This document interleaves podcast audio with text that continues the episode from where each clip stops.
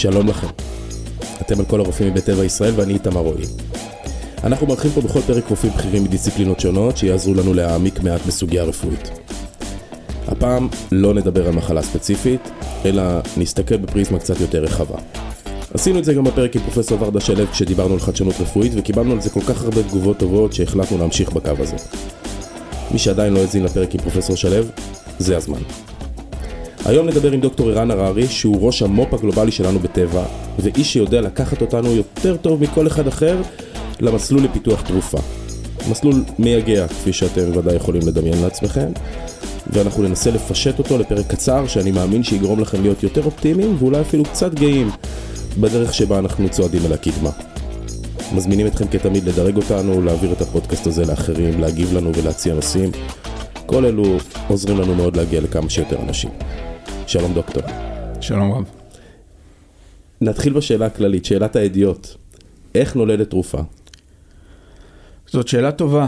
אה, היא שאלה טובה כי גם כל נושא פיתוח התרופות עבר שינוי גדול בשנים האחרונות.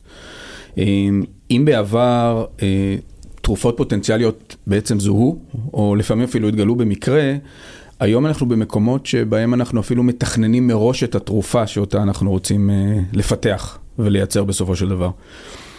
אז אם נדבר קצת על התהליך, אני חושב שאדם מן השורה לא תמיד מבין כמה זמן מושקע בתהליכים האלה וכמה השקעה כספית ואנושית מושקעת בתהליכים האלה. אז רק כדי לסבר את האוזן, אנחנו מדברים על תהליך שיכול לקחת לפעמים 12-15 שנים מתחילת הזיהוי, הגילוי, הפיתוח, עד הרגע שבו יש בעצם מוצר אה, בשוק ותרופה שיכולה לטפל בחולים. ואיך מורכב התהליך הזה, אם אתה צריך לתת לי מיילסטונס מרכזיים שלו?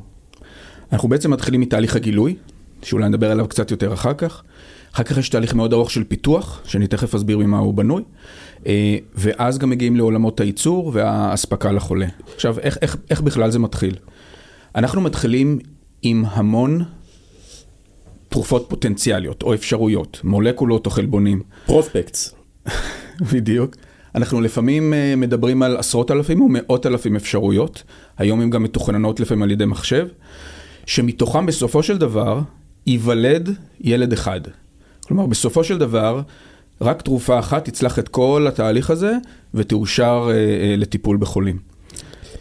אתה מדבר פה על גילוי ואני אתן איזה הבטחה קטנה למאזינים שלנו, שאנחנו תכף גם נדבר על מה עשה המרוץ לחיסון, אולי קצת לעולם, לעולם פיתוח התרופות, אבל אני רוצה רגע לקחת את זה לעולם הסטארט-אפים. יש לנו גם הרבה אנשים שמקשיבים שהם מעורבים בתעשיית ההייטק ומעניין אותם לדעת.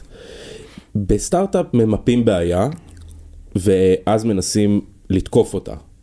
עכשיו, אתה יש לך מלא סטארט-אפים, כל תרופה היא סוג של סטארט-אפ, והשאלה היא אם אתה ממפה בעיה, אתה מחפש את הבעיות, או איך דבר, מה אתם מנסים למעשה למצוא, איך אתם מחליטים, איך נעשה התהליך הזה שאתה אומר, אני רוצה להתמקד בתרופה X, או בבעיה Y.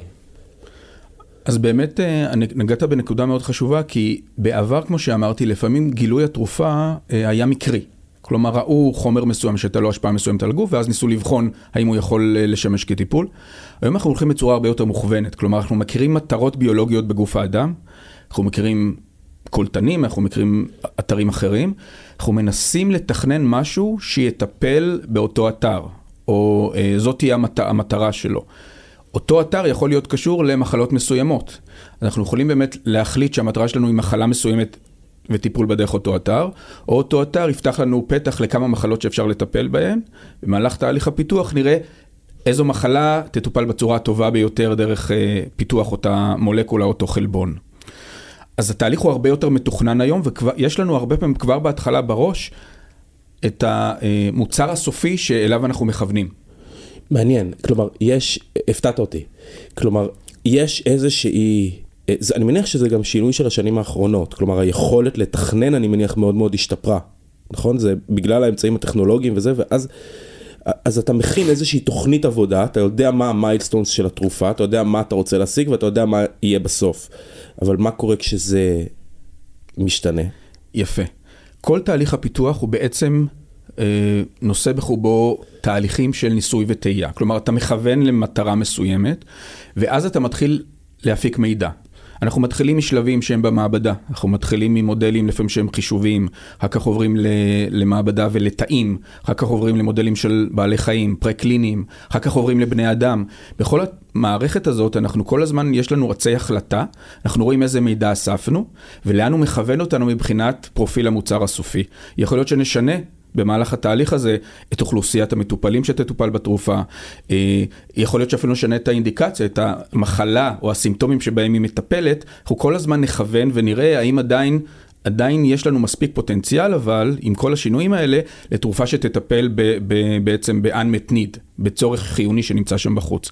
אבל כל הזמן זה איסוף מידע הולך ו, וגובר. אנחנו אוספים שני דברים עיקריים. אחד, ידע על איך התרופה פועלת, שתיים, כמה היא אפקטיבית, ושלוש, ולא פחות חשוב מכל הדברים אחרים, כמה היא בטוחה. כי הרבה תרופות שיכולות להיות מאוד טובות, במינונים שצריך לתת אותן כדי שהן תהיינה יעילות, הן בעצם אה, גם מסוכנות. ולכן אנחנו כל הזמן בודקים גם את האספקטים האלה של התרופה. אמ, מעניין אותי לדעת, הייתה פה פרופסור ורדה שלו שדיברה הרבה על הלמידה והבינה המלאכותית ומה שהדבר הזה מאפשר. מעניין אותי לדעת אם תוך כדי מעבר לזה שאתה דוקטור ערן הררי ואתם טבע ו- ו- ויש לכם הרבה מאוד ידע והיכרות וקשרים בעולם ואתם כבר עשיתם תרופות והפצתם אותם וזה, אם אתה פתאום בתוך תהליך יכול להגיד רגע זה לא מתאים לי למטרה הזאת אבל התוכן הממצאים שהעסקתי כאן יכולים אולי לשמש למחלה אחרת או לבעיה אחרת שלא חשבנו עליה ואז פתאום זה מקבל תפנית לאיזשהו משהו אחר לגמרי? התשובה היא כן, כי אנחנו כל הזמן לומדים במהלך הדרך, אבל הזכרת בינה מלאכותית ולמידת מכונה, ו... וזה נושא שהוא סופר חם היום, בכל נושא פיתוח התרופות. ואם הזכרתי קודם את זמן פיתוח התרופה, 12-15 שנים לפעמים, ואת הכסף האדיר, ואני מדבר על מיליארדים לתרופה שבסופו של דבר תאושר, כלומר השקעה של מיליארדים על מיליארדים אה, לאישור של תרופה אחת. אלה דברים שקשה מאוד להחזיק אותם לאורך זמן. כי אתה לא רוצה שתהליכים יהיו ארוכים מדי ואתה לא רוצה שהם יהיו יקרים מדי.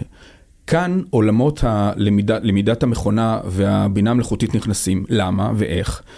אנחנו היום מנסים לפתח כלים שיעזרו לנו לנבא טוב יותר כבר בתחילת התהליך מה הולך להצליח ומה לא הולך להצליח. האם להפסיק פרויקט מסוים ולהעביר את הכסף לפרויקט אחר, מתוך אותם כלים חזקים. זה דבר אחד. דבר שני, למידת המכונה גם יכולה לעזור לנו כבר בהתחלה, במיפוי המטרות הביולוגיות שלנו, למצוא את המטרה הנכונה, במקום לעשות הרבה שלבים של ניסוי וטעייה. והעולמות האלה הולכים ומתפתחים בצורה אה, מרשימה ביותר. שהגיחה, סליחה, שפרצה הקורונה לחיינו, אה, חשבתי, ולא רק אני, על המרוץ האמריקאי לחלל. שלמעשה מטרת העל, כלומר, הייתה אה, להביא אדם לירח, אבל ה... זה לא היה סימבול, זאת הייתה מהפכה טכנולוגית אדירה שקידמה את הטכנולוגיה בעולם שנים קדימה. ומעניין אותי לדעת אם המרוץ לחיסון של הקורונה, אה, מתוך השאלה ששאלתי אותך קודם, על איך זה, איך אנחנו, איך אתם כרופאים למדים דבר מתוך דבר, עד כמה זה קידם את המרוץ שלנו לתרופות למחלות אחרות, אה, ובכלל קידם את, את עולם הרפואה במין אקסלרטור כזה של שנתיים מרוץ.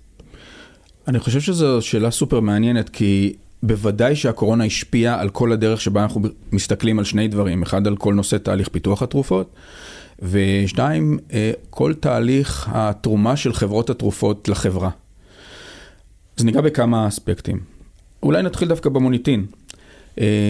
הרבה פעמים והרבה שנים חברות התרופות הצטיירו כחברות שבאמת אה, רודפות אחרי פרסום ואחרי כמובן רווחים ו... ו...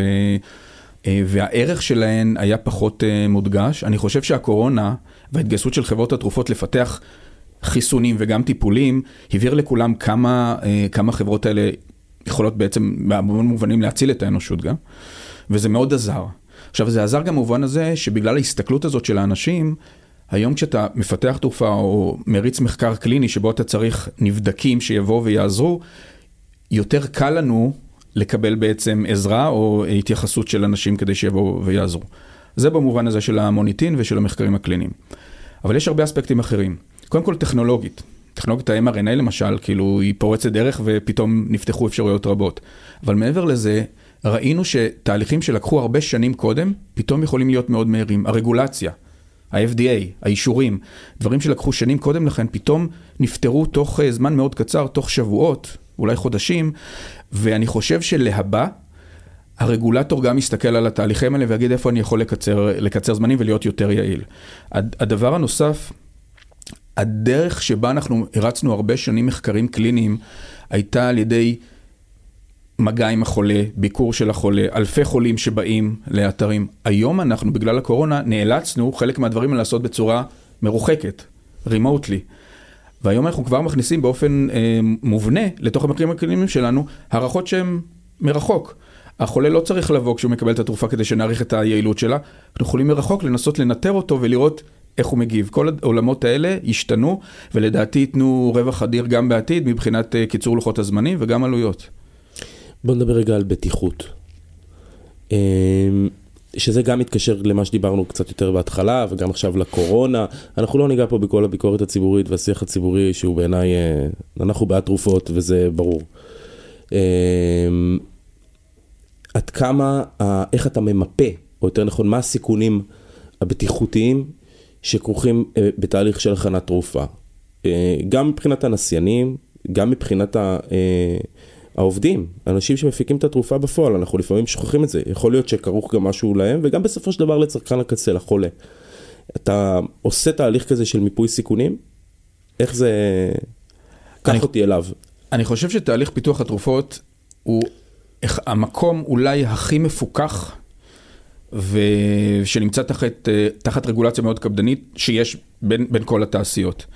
כדי, רק כדי להבין עד לרגע שבו במהלך הפיתוח אנחנו מכניסים תרופה לבן אדם, לוקחות המון שנים שבה אוספים המון מידע.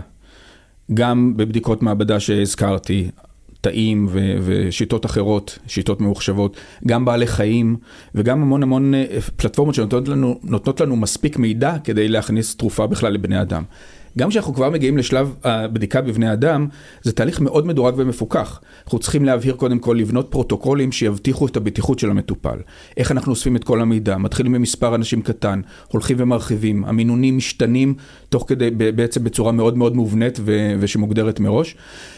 וכל תהליך כזה אה, נמצא תחת פיקוח כדי לעבור לשלב הבא שלו. אז אני חושב במובן הזה, כשתרופה כבר יוצאת לשוק, היא נבדקה בצורה כל כך כל כך אה, קפדנית, אמ, כדי לקבל אישור שהחשש צריך באמת פה להיות מינימלי.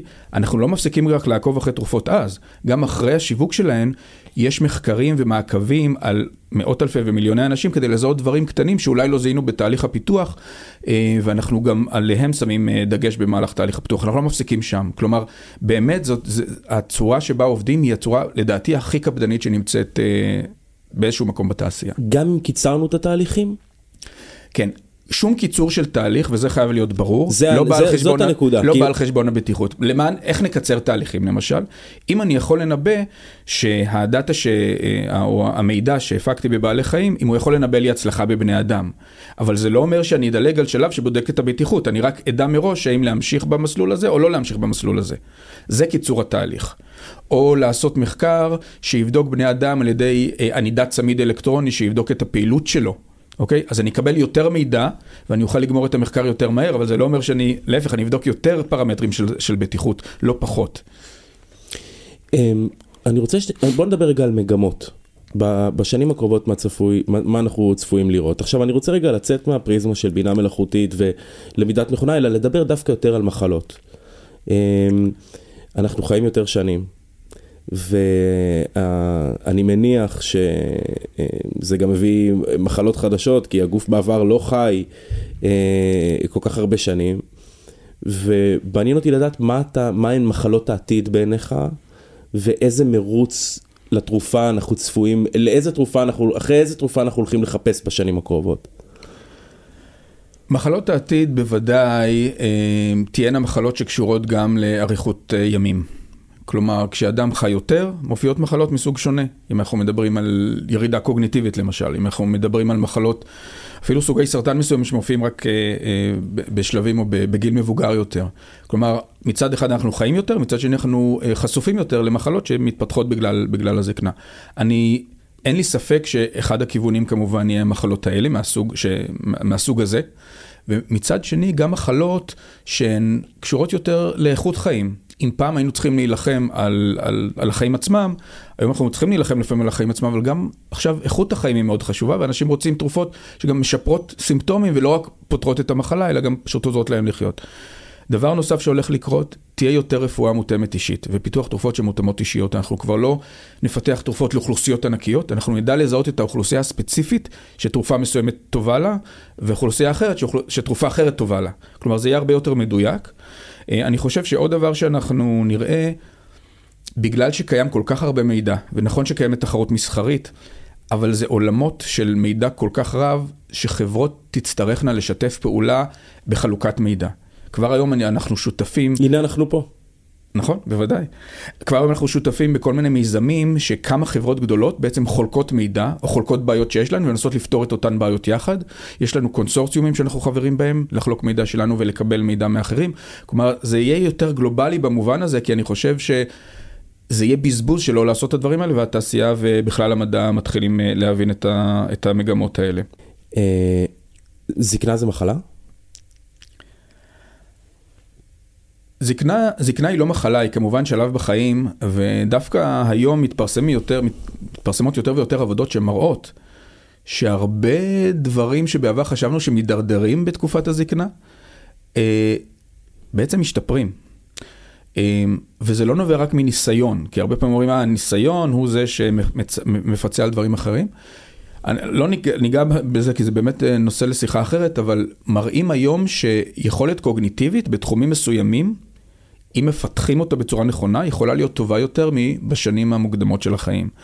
או יכולות חברתיות מסוימות, כן, כן, יש על זה עבודות. עשו מחקר דרך אגב מאוד מעניין, האמת, זה היה בשנות ה-70, לקחו אנשים אמ, והכניסו אותם לחדרים שדיימו את שנות ה-50.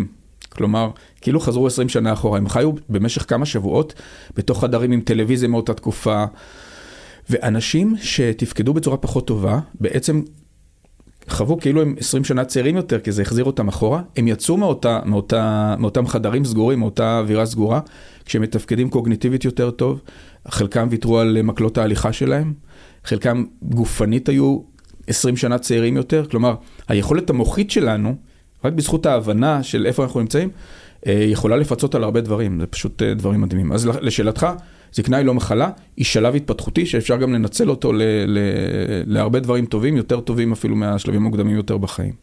אז זה גם חלק אחד, חלק אחד מאתגרי העתיד, כפי שפירטת פה יפה. תודה רבה לך דוקטור ערן הררי על השיחה המאלפת הזאת. אה, זהו, שמחתי. תודה, גם אני.